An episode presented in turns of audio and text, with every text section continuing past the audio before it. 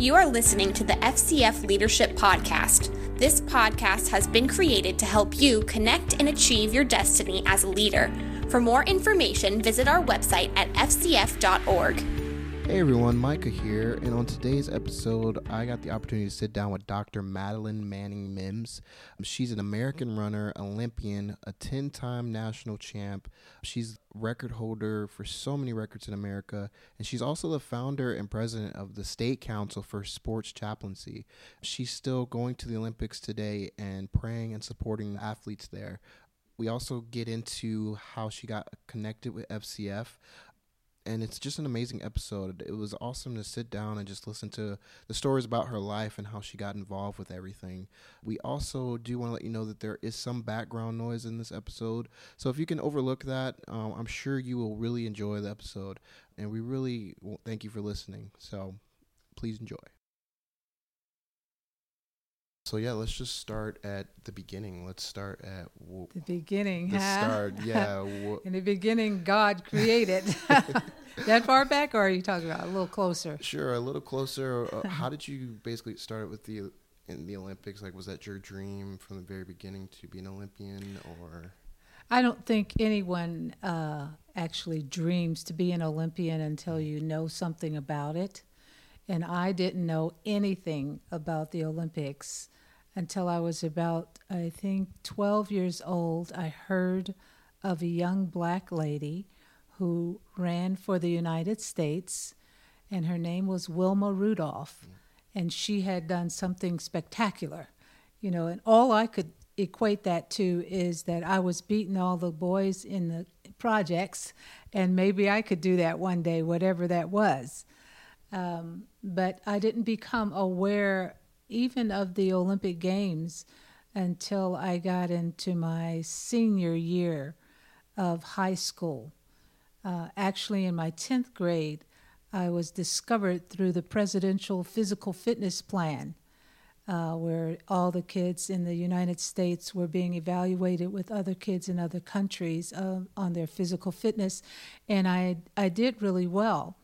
Um, a young lady came in maybe three weeks after I had set a record uh, and broke all my records. And then I thought, hmm.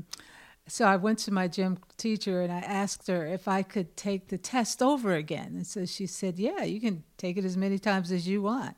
So I took the test every day for the next three weeks straight and breaking all the records. And um, finally she came and said, "It's it's over now. You know, uh, we need to turn this in, in." And so they calculated my scores, and found out that not only was I one of the most fit young women in the United States uh, in my school, but also top in the United States. And they said, "You need to be into some type of athletics." Wow. So I said, "Okay, what you got?" They said, "Well, we have basketball, volleyball, and track for girls. And so I went into all three of them. And within a year, we were state champions in volleyball, track, and basketball. And actually, track had uh, a different life story for me because um, there was a gentleman from Hungary who was a coach for the Cleveland Division of Recreation track team. And he came out and watching the girls run. He saw me running.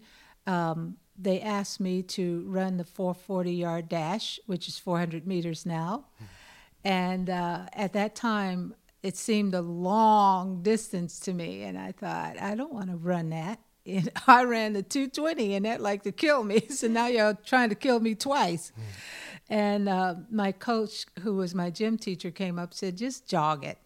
You know, just whoever's out in front, just jog. Don't worry about it but we can get an extra point and it'll get us closer to the uh, high school championship. So I thought, okay, I can do that. So I got in the race, and when they shot the gun off, everybody just took out running, and I'm standing there thinking, I know they're not going to run this race like this. Yeah. I, I, I thought, this is too long. You know, why are they? And so then she started hollering at me, you know, get your butt in gear, get out of here. And I'm like, oh, okay. And so I took off, and by the time I got around the corner, uh, I had caught everybody. Then I'm trying to think, okay, now what do I do? because I was supposed to be jogging this thing. So I, I, thought they said, you know, well, you got the longest legs, so go out there and run the quarters out. I'm like, okay, well, uh, I'll just stretch my legs out. And I looked like an ostrich. I was totally overstriding. By the time I got down to the last 100 meters, I, I saw the 100 meter line, and I'm thinking, just r- run a 100 meter dash, you know, and so I take off running. I forgot about the other 330 meters that I had just run. And uh, I won. I broke a school record. Wow. And then I wasn't sure if that was good or not. because when you break something in my mom's house, it's not good. so when they said, You broke the school record, I thought, uh oh, you know, I've done something wrong. But then the uh, coach was watching me and he saw this girl has no idea what she's doing, but she is moving. And he talked to my mom, and we got together and started training together. Thus, my track career just opened up. Wow. You know, it was one, God had the right people at the right place at the right time to see me. Mm. And um, I don't know in the United States at that time if there were that many uh, clubs that were, you know, sponsored by um, the city that had coaches that had, you know, top training. But it happened to be that he happened to be in my city and, and he saw me and we started working out together. So that's basically how I got into track and field, into athletics. No one is ever born knowing what they they can do or knowing their gifts or their talents. You just kind of gravitate toward an interest that you have.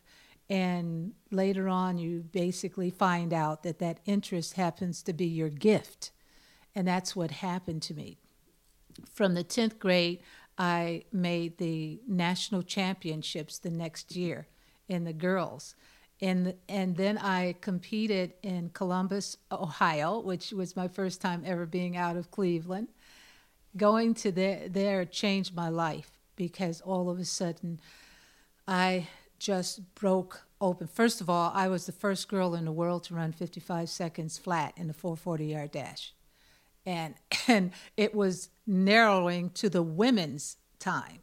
So then they took me off the girls team and put me on the women's team. And off we go to Russia, Poland, and West Germany. Never having been out of little Cleveland. And I mean, I'm like, okay, this is totally new to me. I want my mommy, you know. this is weird, you know. But there I was running in front of thousands of people in a whole nother country and you know, as just a little girl. I think I was like 16 then.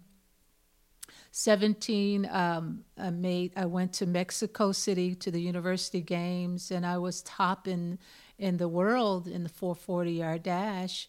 And then in my senior year, I went up to. Um, uh, it was Canada that I went up to run the 440 yard dash indoors. And while I went to the bathroom, which never do when you're competing, uh, they changed it and and and put in the 800 because all the other girls want to run the 800. Well, I come out the bathroom and I'm thinking we're still running the 4 440.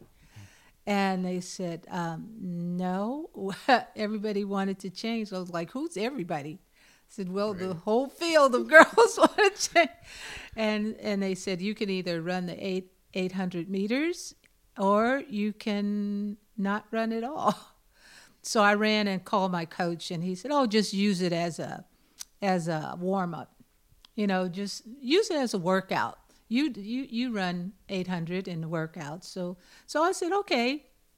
Being very green, not knowing what he was psyching me into. Mm and he said, Well, whoever goes out front, just follow them, you know, follow them. And so I thought, okay, that's easy.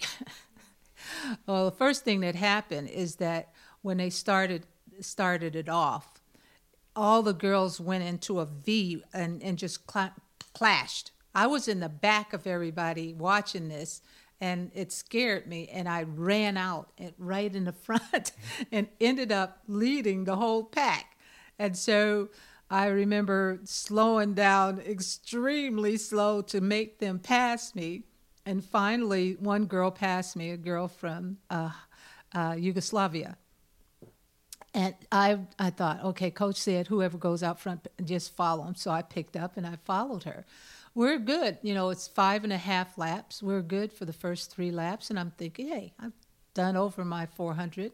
You know, I could just relax now. And God is so funny how he does things because had her coach said in in in um, in anything other than English something to her to encourage her to move, I would have never known what he said. But in perfect English, he hollered out and said, "Leave her, she's getting tired." Mm. And that insulted me. I'm like, "What do you mean, leave me?" And I'm like, "Uh, uh no, uh, I don't think so." It's a workout for me. Yeah, yeah. but uh, it it it it moved something inside of me because I was a winner. And I didn't like the idea of somebody telling somebody to leave me because I was getting tired. I wasn't getting tired, I was just relaxing, you know. so I took his advice and I left her.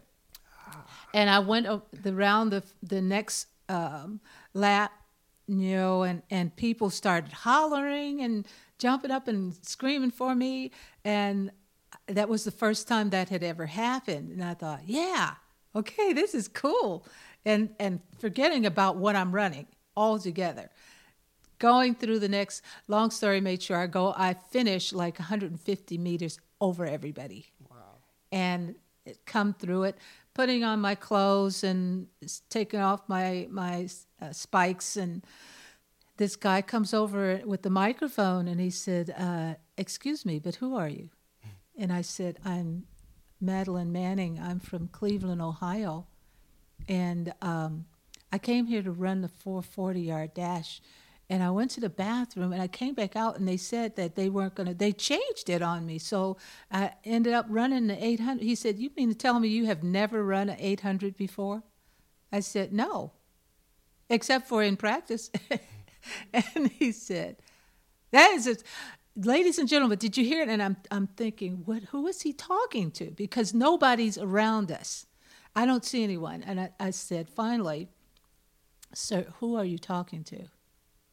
And about that time, before he could say anything, they started addressing ladies and gentlemen in the women's 800 meters. And they started with eighth place, seventh place, sixth place. And then, oh, okay, so I knew I was first place, but I didn't know what I had done.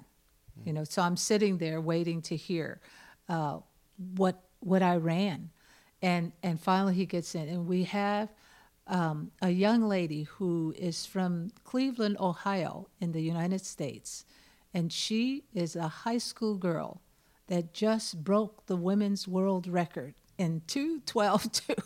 And I was like, what? And I jumped all over the guy. And he said, You didn't know? I said, No. He said, People, she didn't even know she you know he's going on with this. And i'm looking at him strange trying still trying to figure this guy something wrong with him because there's nobody here on this floor but him and i and he's talking. And i said i'm sorry but who are you talking to? And he said oh i'm sorry. Look straight up there you know way in the back there's a camera on you right now that is taping you all throughout of canada and I, he's, I was like, oh my gosh. And I grabbed my stuff and put it on my armpits and ran. And by that time, all the click, click, click, click, click, all the cameras were cut. and they caught me in this Montreal first um, page of the newspaper with me running with stuff under my arms. And it says, Who is she? And she's Madeline Manning young lady who just broke the world record. You know? And you were how old at this time? Like I was uh, 17, going on 18. Wow. Yeah, it was my senior year in That's high school. So awesome. So then, you know, then I learned something about the Olympics. I didn't still know what they were, but it interested me. Like, well, maybe I could do that. You know, I still had no I, I had no clue what was ahead of me. Um, and uh, from that, I got a scholarship to Tennessee State University, where the famous Tigerbelles were, and um, well, where Wilma Rudolph had run, the lady that I had heard about, and finally met her. Uh, she came to the school to talk to all of us, and we had um, eight people on our team. All of us were national champions, and uh, ended up that all eight of us ended up going to the Olympic Games in '68. Wow. As a sophomore, my I was in my sophomore year. So tell us about that. Like your sophomore, and these are your like, what was it like being out there during the opening ceremonies? What what was the experience like? Oh my gosh!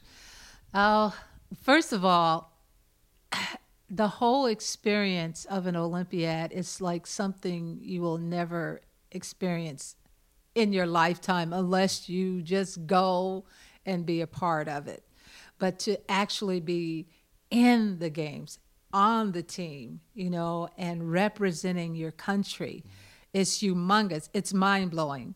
Um, I remember when we first marched out there, when we got to the, the mouth of the entrance into the stadium before we marched in as the United States team, we could hear them calling the different names. And as we got closer, you know, we started getting sweating in our hands and like, oh my goodness, you know. And then all of a sudden you hear the drums rolling and you hear people hollering, and because they can see the flag hanging, standing up, so they know who's about to come in. And it says, you know, ladies, the United States of America, and you hear this, ah! I mean, it's really loud. Everybody's screaming. Hmm. And you walk in there and you're just like, oh my goodness, there's so many people here. There's so much going on, you know. And I, I just, uh, it was like being in a different world. The Olympic Games itself is a utopia. It's like something out of the world that just sat down in, into the earth because it's so different. You have all of these different people from all over the world there, some of the greatest athletes in the world. And that in 1968, which was my first Olympiad, that had some of the greatest athletes who ever lived. It had not been at that great since Jesse Owens in 1936. Wow. In fact, Jesse Owens came to that games and spoke to us and I had a chance to, to meet him. He was from my hometown, so I knew all about him. But when they introduced me to him, he said, Oh, I know who this is, you know. and I, I was like, Okay, yeah, he's being nice, you know. And then he said, You went to John Hay High School, right? And he said, I went to East Tech. And I said, Well, I'm thinking like I know how where you went. and and um, he talked to me, you know, and I thought, this guy really does know me. And then he looked at me and he said, You know what? You're ready. You're ready to go out there and get that goal. Now, go out there and do it. Just go out there and get the goal. And I'm looking, I'm like bug eyed. I was like, Yes, sir. You know, okay. And I commenced to do that. You know, it, it's amazing how God puts certain people in your life at certain times that gives you that impetus to reach down and do what you're afraid that you may never do. Mm. And that was one of the, the pushing points. Wilma was first. She always encouraged us and encouraged me. She talked to me personally. And then meeting Jesse Owens was just, I mean, it was something that I needed to hear at the time that I'm in the Olympic Games, getting ready to compete soon and having this man who the whole world is looking at know me first of all and then just encourage me to go get the gold. So. That's so awesome. So how did fcf come into the picture of, of all the backdrop of who you are and Yeah. everything you've accomplished, how do you feel FCF came into the picture for that point and, and your heart got connected? Right. I um, I moved to Tulsa in 1978, and I was looking for a church home. Um, I had heard about FCF when it was down on 36th Street, and I thought, okay, I'll go visit it. I get there, there's something like 3,000 people there. It's like, whoa. So my girlfriend and I are sitting way in the back, way in the back. And I, because I'm thinking, okay, when they let out, I need to be able to get out of here. So we sat back there, and Pastor Harrison was preaching. I don't know what he was preaching about because when he, he all of a sudden stopped in the middle of his preaching, he said, I'm getting the strangest thought coming to my mind. But okay, I'm just going to say this. It, it apply, maybe it, it applies to somebody um, that's here. But I, all I see is I see a runner who is, who is running, and um, God is calling them to run again. And at that time, I wasn't running. And I'm like, okay, Lord, you're not getting ready to do this, are you? like, I am not going up in front of nobody to tell them nothing, you know? and but I knew the Lord had been dealing with me about running again and I didn't want to. So I'm sitting there and he's talking. He says, You know, you've run a long time, you've run a long ways, you know, sort of like a marathoner. And I thought, okay, well, that takes me off the hook because I'm not a marathoner. and he says, But you're not a marathoner.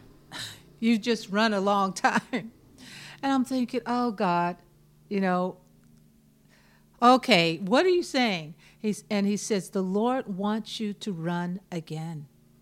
He wants you to run for him. He has an assignment for you. And my, my friend is over there looking straight ahead so that she doesn't have to look at me because she knows the Lord is talking straight to me. And I'm like, ugh. So um, later on, I, I met with him. I met with Buddy and we sat down and I shared with him. I said, You know, I'm going to be honest with you. I don't want to do this again. I know what it takes um, this would be my fourth Olympiad to make, and it's a lot of hard, hard work. And I'm in a in an area of the country where I don't really know anybody. You know, I've just moved here recently, and I don't see how this is going to work. I don't have any money. I don't have nothing. So he's listening to me, and he says, "You know what? I'm just going to pray that God makes everything." really clear for you. And he prayed for me then, and he, he prayed and said, Father, show us what to do with your servant. And I'm thinking, what do you mean by that? I have no idea. I don't know you. I don't know this church, and who is us? You know? and but that's how I got the chance to get to know him. I got a chance to know um, Pat and we just kind of grew up together, you know, and um, they were always very supportive to me.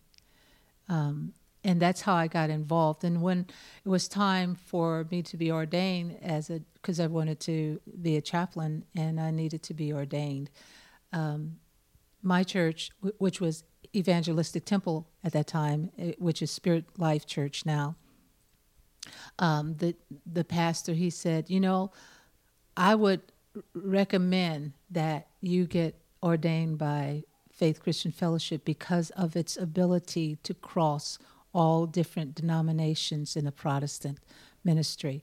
He said, This is Pentecostal holiness. They will want you to go in the direction of just one denomination, and you're too big for that.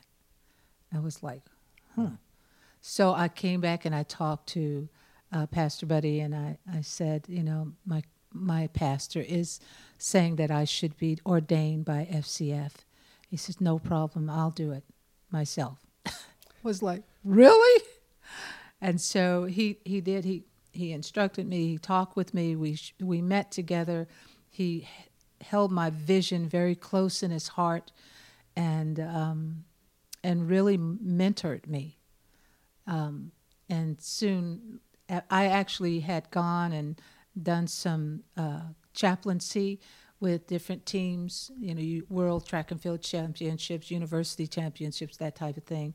And when I came back, they had the ordination going on. I just made it. I got off the plane, came straight to the church, you know, and just made it. It was like, okay, Madeline's here. so they prayed over me. And it says, since 1983, I've been ordained by FCF. Yeah, so and awesome. they've just kind of watched watched me grow and watch things grow in my ministry and the whole thing. Wow. So, I guess I I want to just ask like how has that influenced what you're doing currently and mm-hmm. I guess just tell us everything about what you're doing currently like eh, what is it like to be in the shoes mm. done the things you've done, but also now to pour into the next generation and mm-hmm. and pour into what you feel like you, you know helping people, encouraging people, like being being that person that you know Wilma and, and Jesse were for you. Mm. How does right? How does that feel? Tell us all that. Well, one one of the things that I'm very grateful for is to have uh, an organization who keeps me accountable. Mm. I wanted that overseeing accountability, someone that I had to answer to. Um, there, there weren't many people or organizations out there that could do that in this way. Um, the the wonderful thing, even with FCF, it, it it sometimes amazes them about the sports chaplaincy ministry because it's very different. Mm from everything. But it's not only different here, it's also different in the secular world with the United States Olympic Committee, with the USA Track and Field. This is all uh, a, a new pioneering channel of ministry. It's not different that there hasn't been chaplains out there, but it's different for someone to set up a ministry that is geared toward chaplaincy and toward chaplains. Who, in other words, who's going to pastor the pastors? And that, because I was there myself and needed someone to help me uh, with no direction, uh, theologically, the schools, the universities, uh, they offered like Master Divinity, but there was nothing sports specific. And that's the race that God has given me to run, to open that door and open those channels and set up a whole academic program for chap- sport chaplains to be trained. Um, the last eight years of my life, I've been in a, I call it an academic tomb. because I had to, uh, when the Lord said, You're going back to school, I said, I rebuke you, Satan. I, I no, you know, first of all, I I don't like school. I don't like being co- cooped up anywhere when I I can be out on the field doing something. You know, I'm used to. I'm like, Lord, do you realize that I'm a field person? and uh, this is what I do and what I enjoy. Why do I have to go back to school? You know, plus I'm going to be there with all these young people and they they're into computers and they're you know, it's a whole different world. I don't want to. But guys, the thing about God, He knows what He's doing. and no matter how much you fuss and go on, He'll set you up. And um, that's what happened. Um, in uh, actually in 2007, I went back to school and I was working on my Master of Divinity. I got that in 2011, and then I went straight into the DMin because um, they the the School of Theology saw that I already had a plan, that I didn't need to wait three years and try to work through that, that I had already been working this, doing this. So they put they passed me right into the DMin, Doctorate of Ministry. And um, I love that. And and I encourage people who are in the ministry, do not be afraid of academics like I was. Don't be afraid because the more knowledge you have, um, the better fit you are. It's like I would never go out and run an 800 without training for it, without hard training, uh, without focusing and bringing all my energies into a line so that I can make myself an expert in that field. And that's what you're doing with your ministry. A lot of people um, in ministry want to feel, well, God's called me and He's going to yeah, God called you. I hope so. Anyway, there are some people who God did call, they're just out there, went instead of being sent. and, and they're making terrible mistakes. Um, but even when God calls you, even when He anoints you, even when, I mean, I can look at my whole life and see how God was leading me in this direction for my destiny and my purpose. But if I don't want to pay a cost to be the best that I can be for Him in ministry, then I am sliding the Holy Spirit from being able to do as much as He can through me. Um, and so when I went got into school, I realized, you know what? This is interesting because there are things that I did out there that I didn't know they had a name. There, or there, there are people in these books that I'm reading that I work with. You know, in other words, I found out who I was. And I realized that oh my gosh, this is who I am in the body of Christ. I found my identity. I realize I'm not everything to everybody. I have a specific piece of the pie. I don't try to go out and win the world. You know, now the world through my efforts may be touched, but I'm not, I, I have my eye on one specific thing. And that's what going back into school did for me. When I got into the doctorate of ministry at Oral Roberts University, its its aim is to make you a better minister. Its the aim is not to help you save the world or help you in your ministry. It is to help you become a better minister. And when I started looking at because when you're doing things for the Lord, you don't ha- you don't take time to reflect you don't take time to stop and say, you know, let me look at it, see what I'm doing. How how is this affecting, and how does this look to other people, and what does this feel like, and you know, is this you, Jesus, or is this me? You know, so that's what being in the doctorate program forced me to do is sit down and look at who you are and where you're going and what God has called you to do. How does that fit into the scheme of things? How does that fit into what God is calling to the, the body of Christ? How does that fit into the kingdom of God in the earth? You're just one little speck, and, and it doesn't take long to get lost unless you're doing the things that God has called you to do. And so I, uh, I really, as I look at um, what the Lord wanted me to do, and in in my dissertation, um, I was. I, at first, I was getting insulted, you know, and offended, and I thought, "Now that's wrong, you know, something's wrong here," uh, because I was being told your vision is way too big. Mm. You know, you you can't. You will be writing forever if you wanted to write all of this down. And so I was chiseled and and sawed off and sanded down, you know, and it hurt and it was uncomfortable. And I was thinking, I don't know if I want to do this, you know, but yet there was a passion in my heart to prepare a way for sport chaplains in America.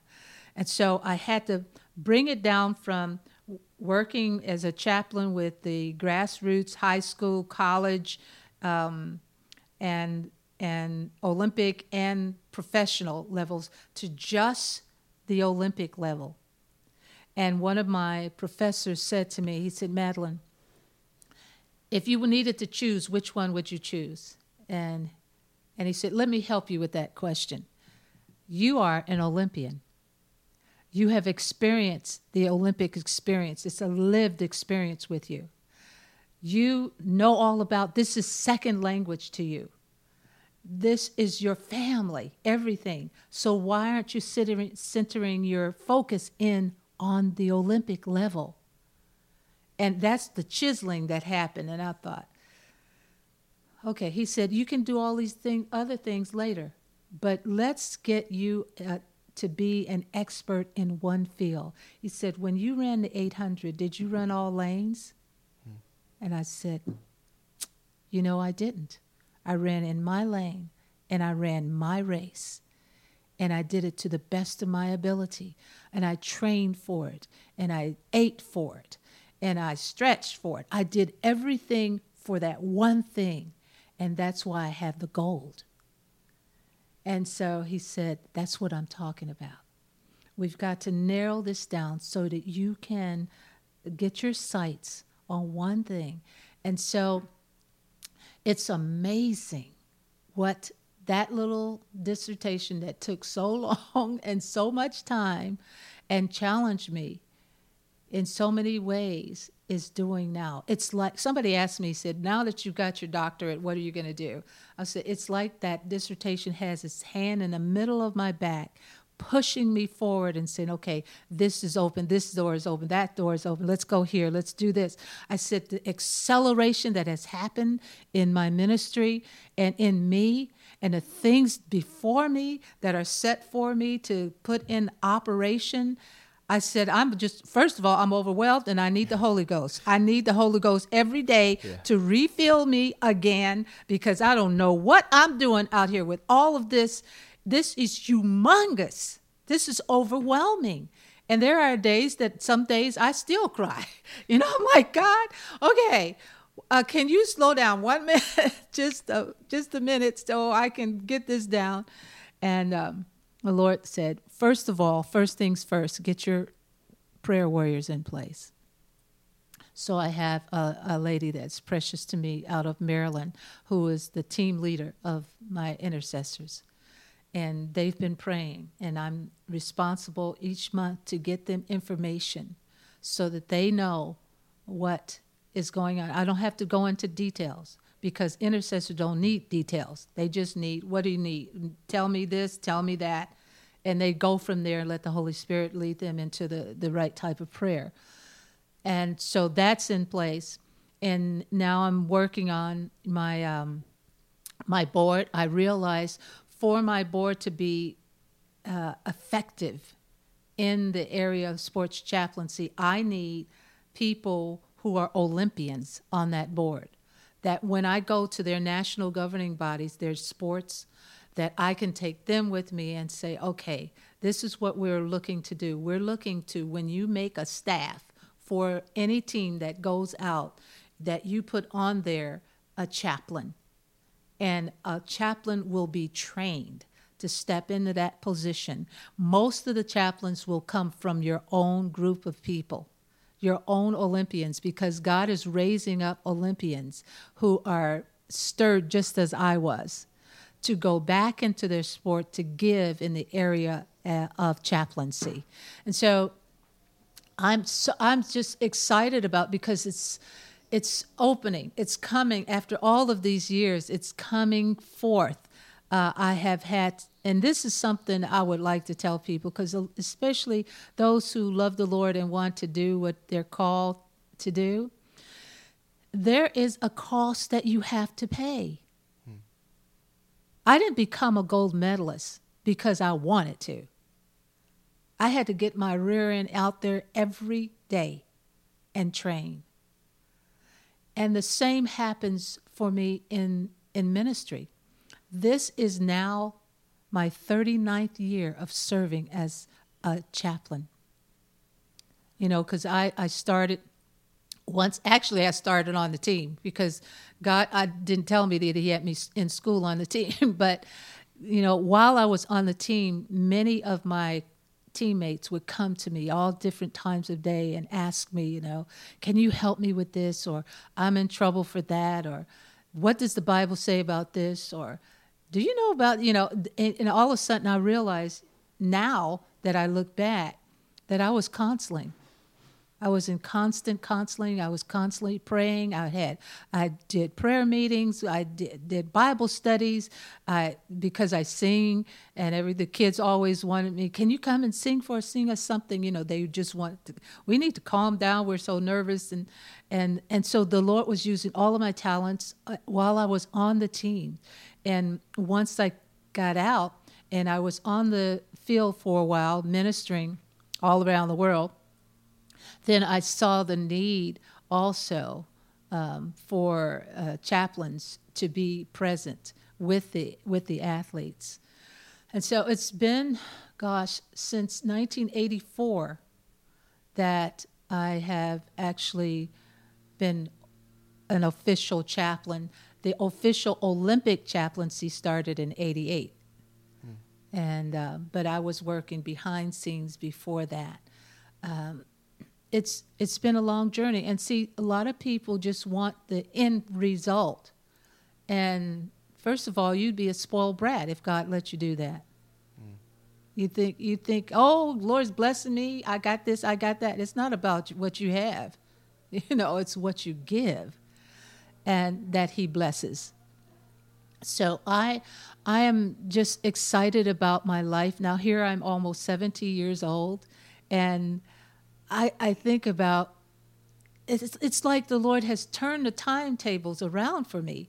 I, am doing things that people do in their 30s and 40s, maybe.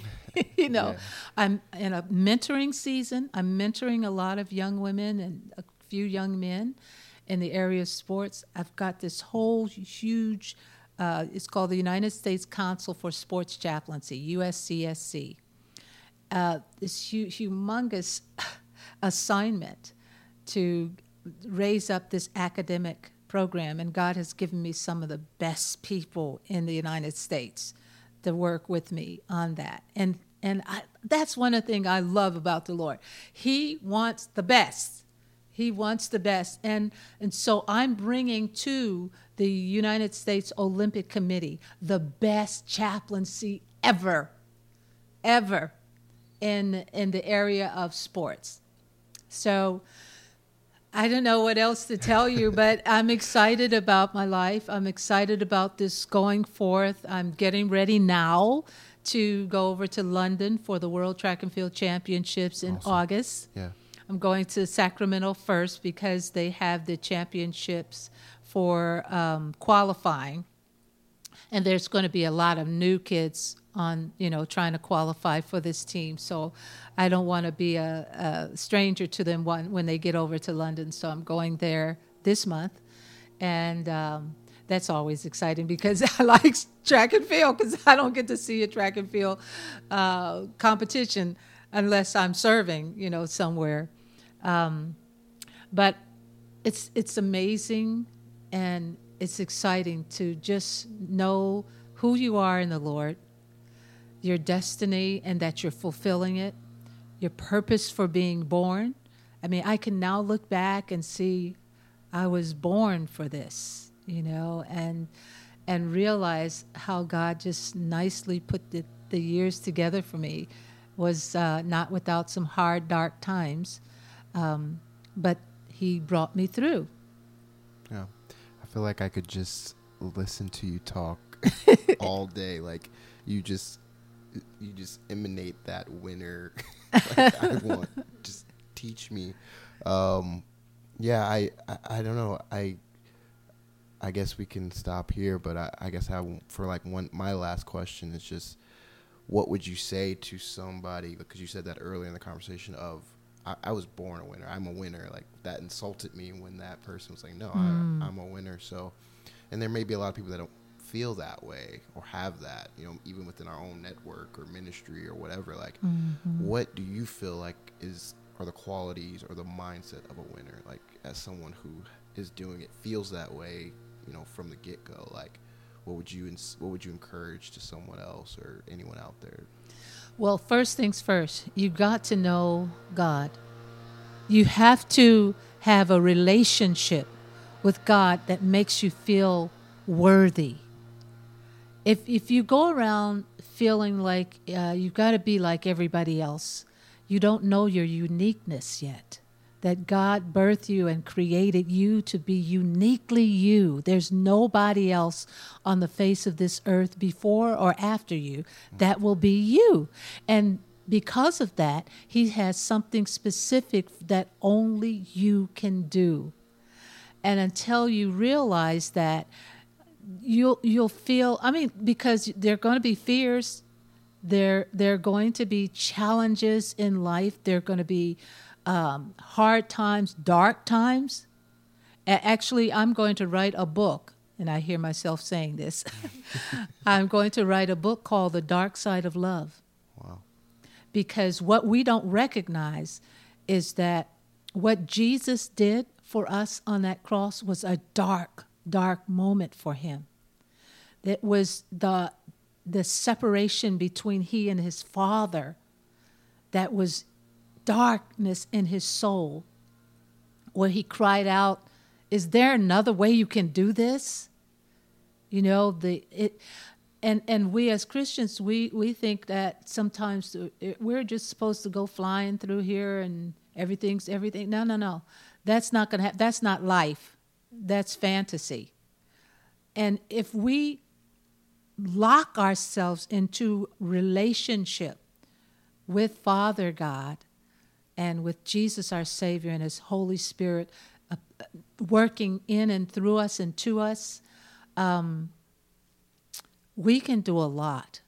We can do a lot more than we think. That's that's the thing that I find the Holy Spirit does. He takes us into a place that we never thought we'd go. He manages the, the road even though it's rough and we're frightened. He takes us through it. And when we come out, we come out so much stronger and so much more confident. I told some kids uh, just recently, you know, they always run up, you know, I want to be an Olympic star just like you. I want to be. And I said, okay, then do you want, are you willing to crawl in your vomit? And they were like, mm ew, that's nasty. I said, yeah, sometimes it gets nasty. I said, there were days that it was so hot, I could barely uh, keep my feet on the, on the track. And I would run so hard that I just puke. I said, those aren't days that we talk about. I mean, yeah. that's just a part of the journey but that's also a part of life. There are days that you feel like puking. There are days that are so dark that you don't.